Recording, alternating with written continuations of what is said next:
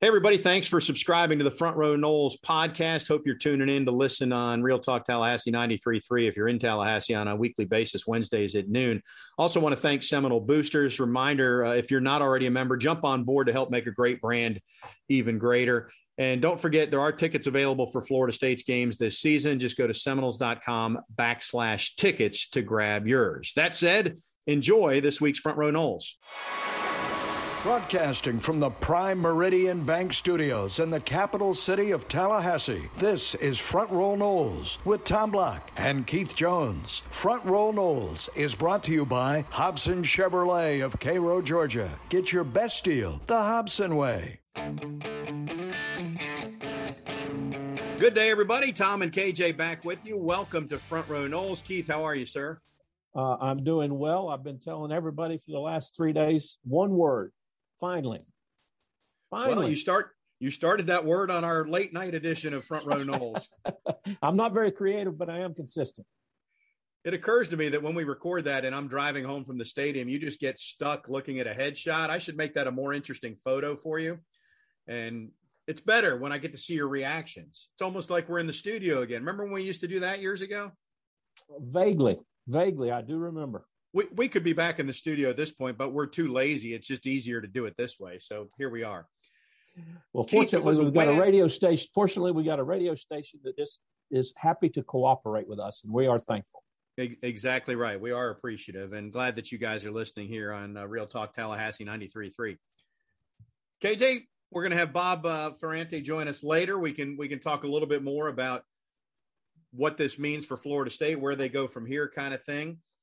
But as I've reflected on it for the last couple days, and I hear lots of folks saying this, maybe arduous is the word. It is it is painstaking to get Florida State to the finish line in some of these games. And I'm I'm a supporter, as you know. I'm just trying to call it like I see it. There is nothing easy about anything that's transpiring on Saturday. The uh, analogy I use, my youngest grandchild, uh, he's a, a grandson, uh, his name is Grady, and uh, he learned to walk about two months ago. And my daughter Taylor and her husband Andrew sent me some uh, video. And what it reminded me of is how many times a youngster falls down while they're learning to walk.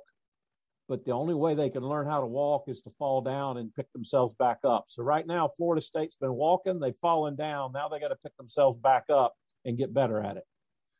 Well, and they're up right now. We're hoping they don't fall back down, right? Exactly. One more week and then a bye week for Florida State as the Noles sit one and four. I want to start with this, Keith, and we'll also, by the way, folks, as we're just getting started, we'll talk Florida State football with our Osceola insider. Uh, I'm going to call him legendary soccer coach at this point. Mark Krikorian will join us. He's soon reached to be that the, status. Soon to be the only Coach K in the ACC. As soon as we get rid of that guy in Durham after one more year, by the way so we will talk soccer. Florida State, number one in the country. That that's coming up. This is, I hear this on the street, so to speak, Keith. The offense, they've got no personnel, so they're just making the best of what they can do with it. It's obvious that they don't have talent in any position, so it's smoke and mirrors, and they're just putting it together. And sometimes it works, and sometimes it doesn't. But then I feel like the defense doesn't get that similar pass because apparently there's all this talent sitting on the defense that's not being utilized correctly. So my question to you, and I'll exempt the defensive line from this because we all know that number 11 is a pretty good defensive end and Keir Thomas isn't bad either. I mean, they got a couple of really good transfers there. But when we look at the back seven issues, do you look at it and go, well, that's an NFL guy, but they're misusing them or they're not you know they're, they're just not doing a good job coaching them up. Do you see that kind of talent out there? I do not, and um, I won't tell you that I'm the best judge of talent. I've I've been looking for a number of years. I've got some experience, but no, I don't, and that puzzles me and troubles me all at the same time. Um, I don't know what to make of that. I don't know if I should be critical of the coaches because the players that they're playing are not the ones that are the best. And we've got better ones that are sitting on the bench. I don't know if there are no better ones, so they're playing what they've got. I would hope and think and believe that they are playing some of the youngsters more so than they want to because they're they're building. uh, as opposed to playing older players to win. Uh, and I know you go into every game wanting to win, but you know you're also trying to rebuild the program. So you're trying to get snaps for these younger guys that you think will be more productive next year, next year, next year. I think it's just a combination of things, Tommy. I don't really know what to make of it, so I'm I'm probably not a very good person to answer that question. Okay, folks, thanks for tuning in. I'll try to find somebody who could answer that question for next week's show. well played, sir. I don't know. And I know we're on special teams right now. The special teams has not been good this year. I'm not overly concerned about it because the people involved have a proven track record of being successful at coaching special teams. And I'm talking about both Papuchis and Mike Norvell. Yep. So that that will get straightened out. Doesn't mean that you have to accept what we're seeing. I do think, and we've talked about this, the the kickoffs, it seems like that's a very easy thing to just take the fair catch. But I know it goes against the mindset of being aggressive and posing your will, all these football type things if you just kind of wave the white flag. So I don't know how you balance it, but it does feel, as we've talked about the last couple weeks, like maybe it's time to try that. You know, I don't consider it as a defeat or trying to balance. You don't have success. So continuing doing it the same way and expecting a different result means that you're insane. Last time I checked. So let's do something different for a little while and see how that works out for us. If that doesn't work out, we can always go back to the other way let's let me phrase it this way, Keith, and I I agree with you. If the ref came to you for every first down and said, "You can take a two yard gain, or you can snap the football," what do you think Florida State should do? Maybe it's a three yard gain to put it equivalent to what a twenty five is on the fair catch for a kickoff. I, am I'm, I'm taking the three yards. I'll, I'll I'll start second and seven versus what we've been doing. That's exactly what I'm saying, and I think it's a similar it's a similar argument. Like okay, I'll even take third and four and we'll go from there. Just don't that, give me third and one. yeah. Third and one, we need to bring some more mirrors and smoke in to figure out how we can do this. Yep. no, I'm I'm with you. It's but it's uh, back to the original point. It, has been a grind. I'm glad they got a win. Uh, it was really cathartic for all of us, even if it's only for a week. And it got even better because uh, Miami lost, Florida lost, Jimbo lost, Clemson almost lost. I mean, we could just freeze the week and we're good with the rest of the season, I think, KJ. Well, that uh, unfortunately is a sad commentary on where we are, but it's also an accurate commentary on where we are. Yeah, exactly. Exactly. So we'll talk more with uh, Bob Ferrante about North Carolina and that matchup and Sam Howell, see if Mack Brown can finally get a win against his alma mater, which he's he's over over the years, including last year when Florida State surprised him. I would have to think they're obviously they're big favorites. Keith, on the surface, do you see a way Florida State can win this game? I certainly do. I mean, look at the way they played against Notre Dame. Look at the way they played against and defeated North Carolina last year. As we've talked about, Tommy, this is all above the shoulders. I mean, yes, there is not the same level of talent that was there 10 years and 12 years and 15 and 20 years ago. But the kids can play. Uh, these coaches have not forgotten how to coach. Uh, there's opportunities out there if they execute. Uh, it'll be a little different being in Kenan. That's different than being on your home field. But at the same time, we saw what can happen earlier this year. We've seen what can happen when you put it together last year and the win over what were they ranked? Number four at the time they came to Doak last year. Uh, so yeah, it can happen. Am I optimistic that it will happen? Yeah, I'm not betting much on it, uh, but it can happen, and I'm I'm pulling for them. Obviously. More on that matchup is coming up. We will uh, talk with Bob Ferrante on our next segment. Then Florida State soccer coach Mark Krikorian will join us. Stay with us. We're just getting warmed up here on Front Row Noles. Front Row Noles is presented by Hobson Chevrolet of Cairo, Georgia. Get your best deal the Hobson way. Now back to Tom and Keith.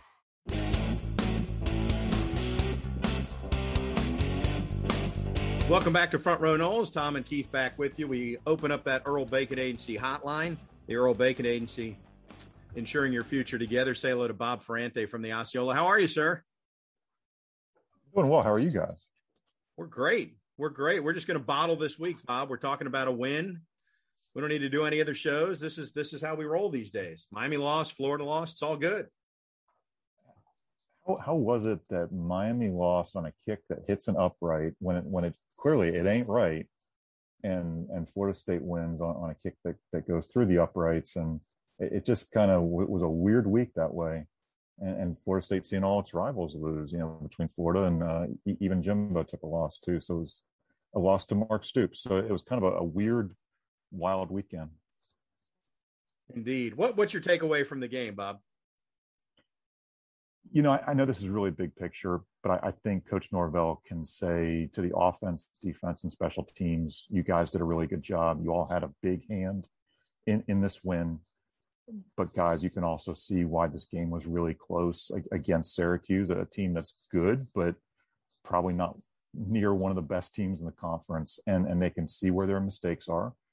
But I think it's good to learn from mistakes after a win and, and to show the guys this is your hard work. That's what Norvell is all about, work. And they they got it. They got the win by finishing finally, and this this is good for the team. And, and now, of course, gets a lot tougher with North Carolina and on down the road. But I, I think there are there are positives from the ultimate biggest win of actually winning a game it's always been said it's much easier to teach from the film of a victory than it is to teach from the film of a loss. Uh, obviously, uh, I need to quit using film because it's tape and digital media, but nevertheless, we've not updated the book. You know, I, I think the the also in the big picture is just the the ability for the coaches to say, "See, we told you this would work." And there's evidence that it does work. I think that will go a long way too in the big picture. And I think a lot of what works is guys just relax, don't force it, focus, trust your fundamentals, and, and the mistakes. When you reduce mistakes, you're in ball games. And, and it tells you a couple things about Florida State. Um, there is a margin for error that's really thin, but when the turnovers are minimal, when the penalties are minimal, uh, when the mental mistakes are are relatively minimal. I mean, there's going to be a lot of mistakes throughout the course of the game, of course, but I, I think this this team is showing that it's capable of, of winning games. And would have liked to have seen them beat Louisville, you know, see some kind of growth coming out of those close losses, but it didn't happen. And, and they're one and four. Um, you know, I, I think they understand and they see the mistakes and they're learning from it. You know, Cam McDonald talked about it on Tuesday about, you know, his mistake as far as not, not making the block and, and that contributing to Jordan Travis's interception. But he said, I, I know, I know what I did wrong. I know next time in that situation, I'll be prepared for it, better for it. And I think I think guys, it's a hard lesson for them to learn whether they're uh, true freshman, redshirt freshman, or even a veteran, you know, guy, an older guy like a Cam McDonald. They're they're learning as the season's progressing. Jordan Travis obviously played very well, and so we look forward to seeing him con- continue there. But at some point, and Bob, I feel like you, I don't want to say you're leading the charge, but you have an opinion on this anyway. Uh, and that is, you know, we're close to the halfway point in the season. You get to the bye week after this week.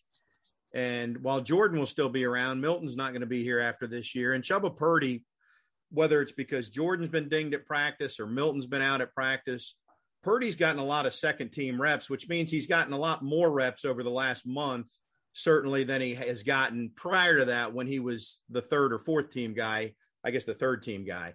Uh, so, how do you think Florida State gets him onto the field, or do they make an effort to do it? Do they just, can, you know, Jordan's your starter, and if we need somebody else, we go to Milton? How do you think they handle that? You know, I think it's it's unfortunate because the ideal circumstances are you've got a number one quarterback, and he's your guy week in, week out. And I think right now it's it's sort of the, the different story because it, it's who's available. And I think we're seeing at times it's going to be Jordan, and at times it's going to be McKenzie and Chubba has to be ready, bottom line, because he might be that number two guy just about every week if there is an injury. Um, we're seeing guys playing far less than 100%. I, I, think, you know, we can say it now. Jordan Travis did not practice.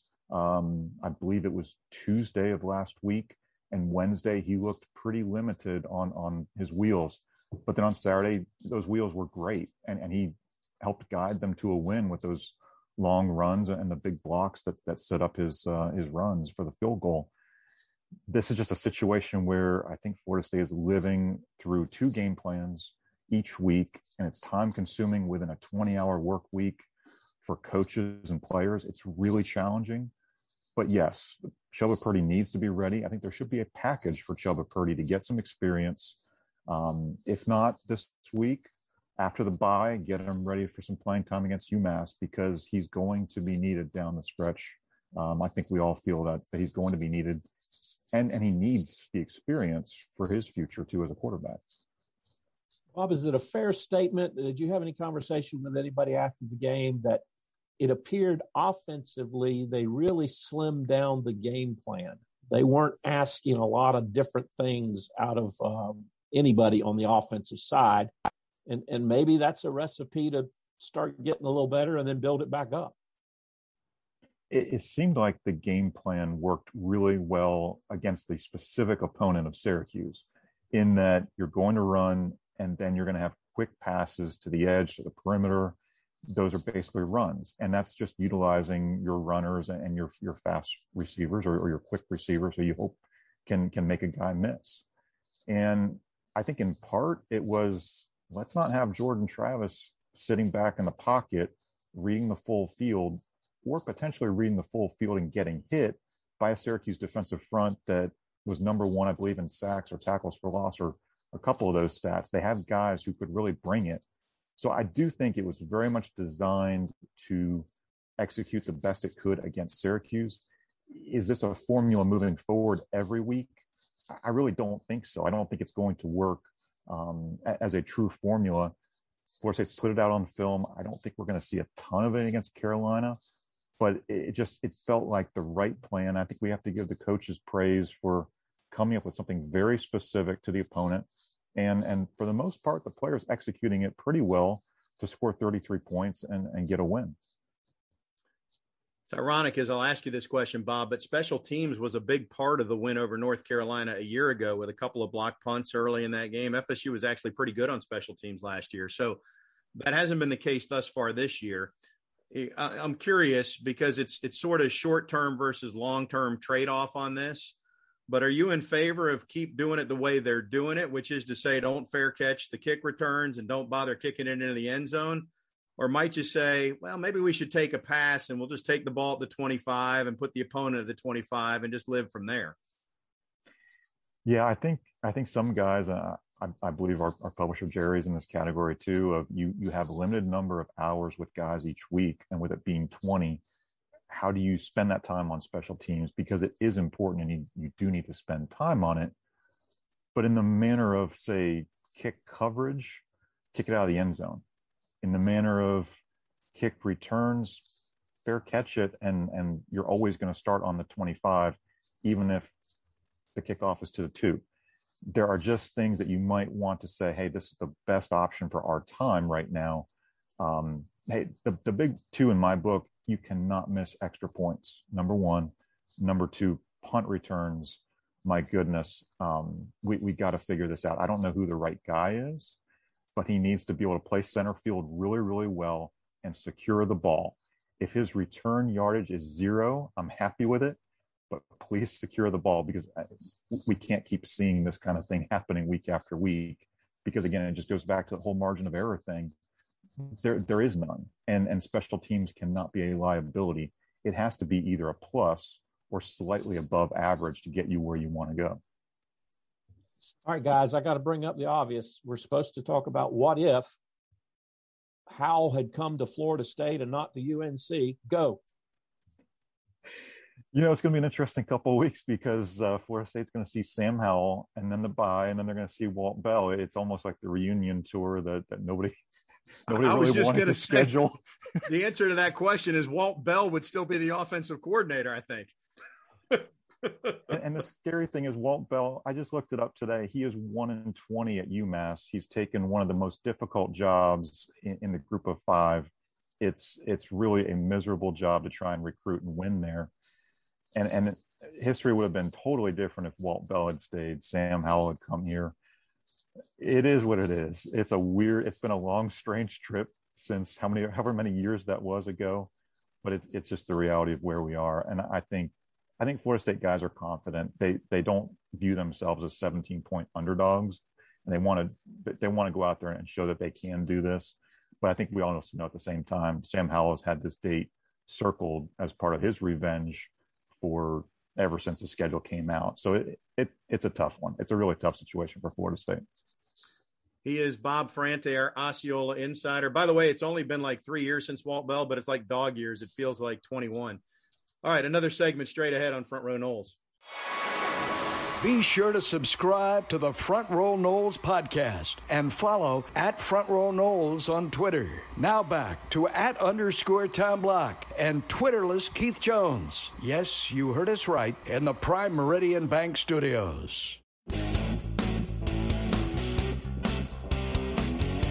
Welcome back to Front Row Noles. Tom and KJ with you as we open up the Earl Bacon Agency hotline once again. And say hello to longtime Florida State soccer coach Mark Krikorian. Coach K, how are you, sir?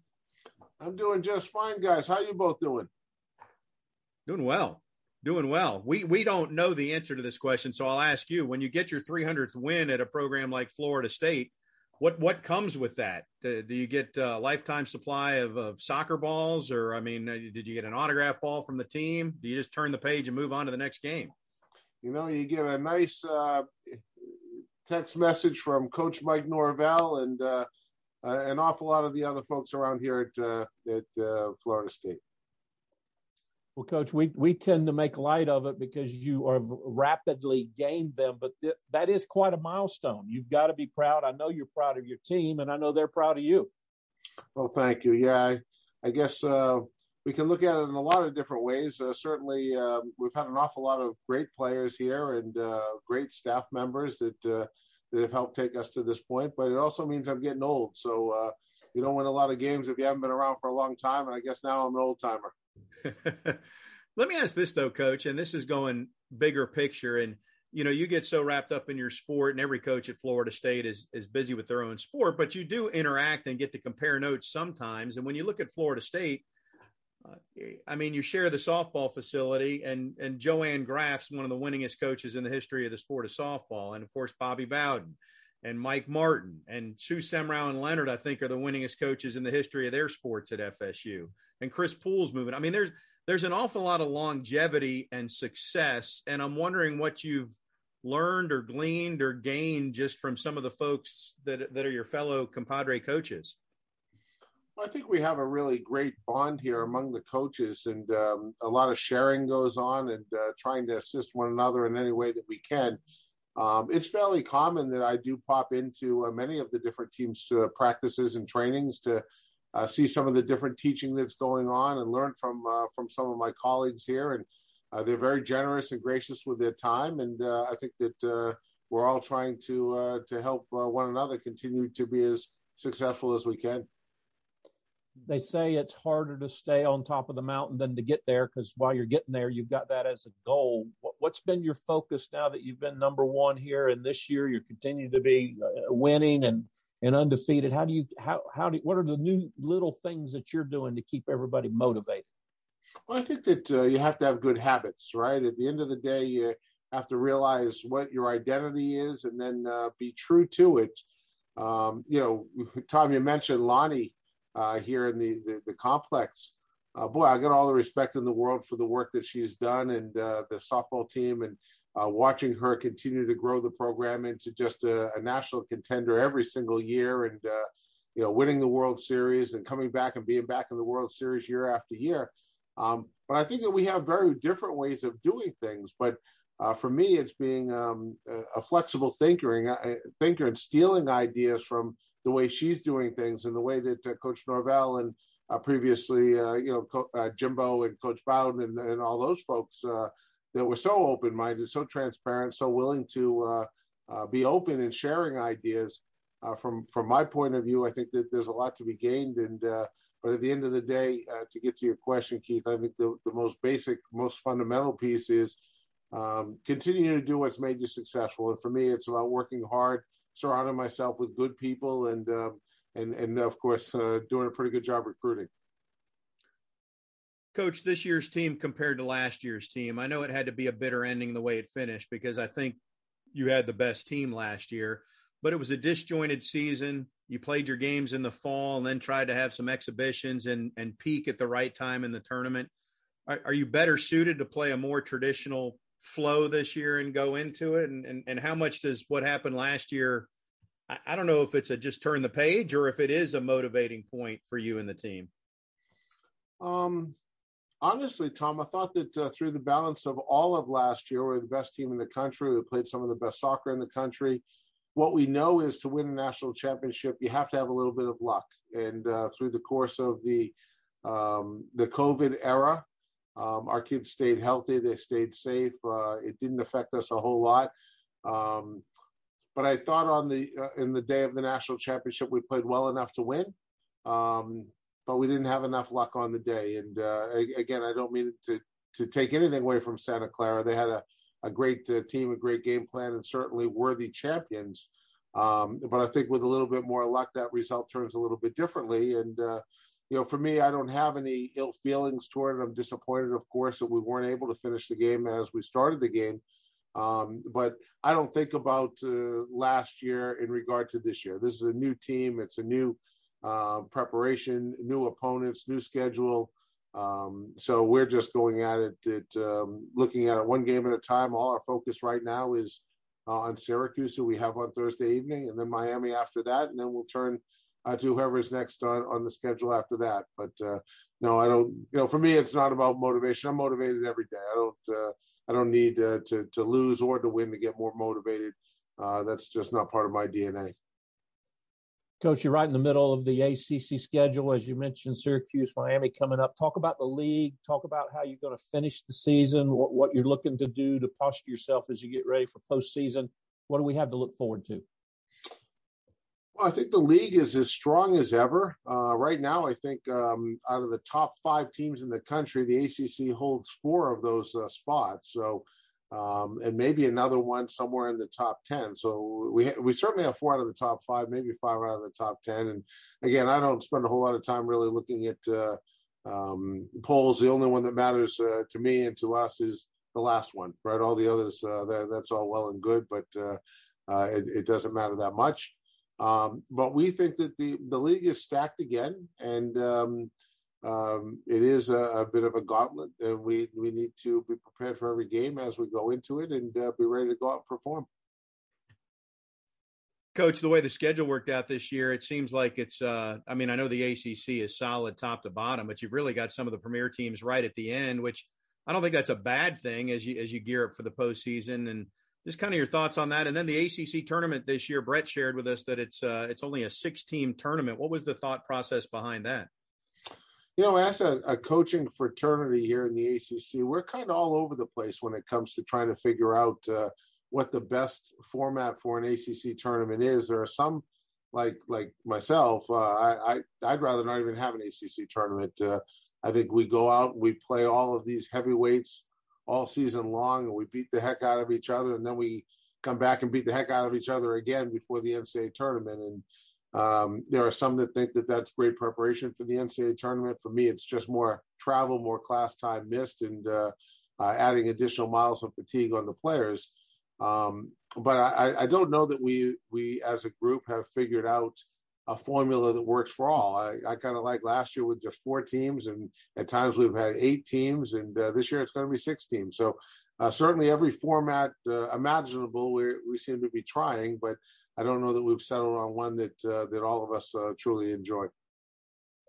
Coach, every team has its own distinct personality, and uh, if or when the time comes when you're retired and you and I are sitting around chatting, I'll say, "Well, tell me about that team, or tell me about this team." So far, what you know about this squad? What's the number one thing you want to tell people about them? They're so mature. They're so mature, and that comes with, you know, having uh, the extra year for so many of these players with the COVID year and so on. But we have a lot of players that are older players, and um, um, you know they're such accomplished players, and they're going to have nice long careers after they're done playing at Florida State as professional players and as national team players, and um, you know of of all of the things that I can say, I mean, very talented. But really mature. Every day at training, they come in with their A game. They they come in to get better. Um, you know, it's not a group that we really need to prod and push to uh, bring the, the best out. Uh, they they bring it every day, and I think if you have that attitude, that men- mentality, it becomes contagious. Then the whole program continues to to go um, and get better. So. Uh, I would say maturity is probably the, um, the, the best characteristics. Now, for the coaching staff, I'd say maturity is probably more on the on the other side. Coach, I think it's probably a fair statement, though, that you typically have a pretty mature team. You've got such an international roster. I mean, if people are traveling thousands of miles away from home, not seeing their families, and good with that, uh, there's already a level of maturity. And then you add another year. I mean, that's even more so than what you're accustomed to, I guess. Yeah, Tom, I think that's a great, uh, great point to add that, uh, you know, we do have such a diverse group and we have so many kids from so many different places with such different backgrounds but you know they have a whole lot more in common than they than not and um, you know they're all really good students they're all really committed to the game uh, they're great in the community so you know when i look at our kids uh, i think that they represent all of us in the fashion that uh, everyone can be proud of uh, both on the field but but also in the community and in the classroom. Coach we'll finish up on this. I know you got some some home matches coming up and it's been quite the home field edge for you on on the pitch here at, at fsu uh, which is you know everybody wants to play at home but what's special to you when you know you're at home and you're going out to the seminole soccer complex for a game well i'll tell you i think that the community has really embraced our team over the years and uh, the crowds we get are just fantastic uh, we truly have a home field advantage many of the um, places that we'll go and play they're pretty sterile and they, they just don't have uh, the same uh, energy that our crowd brings to the game. And uh, I do think that it's a, a, significant advantage to us. And that's certainly part of the reason that um, our winning percentage is so good uh, playing here in Tallahassee. Coach, thank you uh, and congratulations on the continued success and the 300th win. And, and, thanks for being such a great ambassador for Florida State and the, the, the, soccer and the Tallahassee community for that matter. Well, thank you both, guys. Nice to see you uh, again. And I look forward to the next time. We're Sounds looking forward good. to watching. We're looking forward to watching. All right, Keith. Thank you. We'll take a break, come back with more Front Row Noles right after this. Be sure to subscribe to the Front Row Noles podcast and follow at Front Row Noles on Twitter. Now back to at underscore Tom Block and Twitterless Keith Jones. Yes, you heard us right in the Prime Meridian Bank Studios. Back on Front Row Noles, one segment to go. Keith, always good to catch up with Mark Krikorian. All he does is win, right? I mean, he's he's become a fixture. You know, we, we tease him about things because he is so affable, but his accomplishments and what he's built, I mean, it's almost like Coach Bowden. We were around him for all those years, and then another 10, 12 years after retired, and it just became commonplace and uh, you and I both have had the opportunity to travel with Coach Bowden when he was alive and out of Tallahassee and his reverence and what he commanded away from Tallahassee. I mean, Coach K is the same way. I mean, you go out to California, you go up to Carolina, and they're going to talk about him in ways that, uh, you know, bespeak and talk about how great he is. We're just so used to him and he's so, so darn humble and, and a part of our program uh, and such a, a, fixture in the program that we take it for for granted. But what what he's accomplished is remarkable. Noles back at home on Thursday in soccer.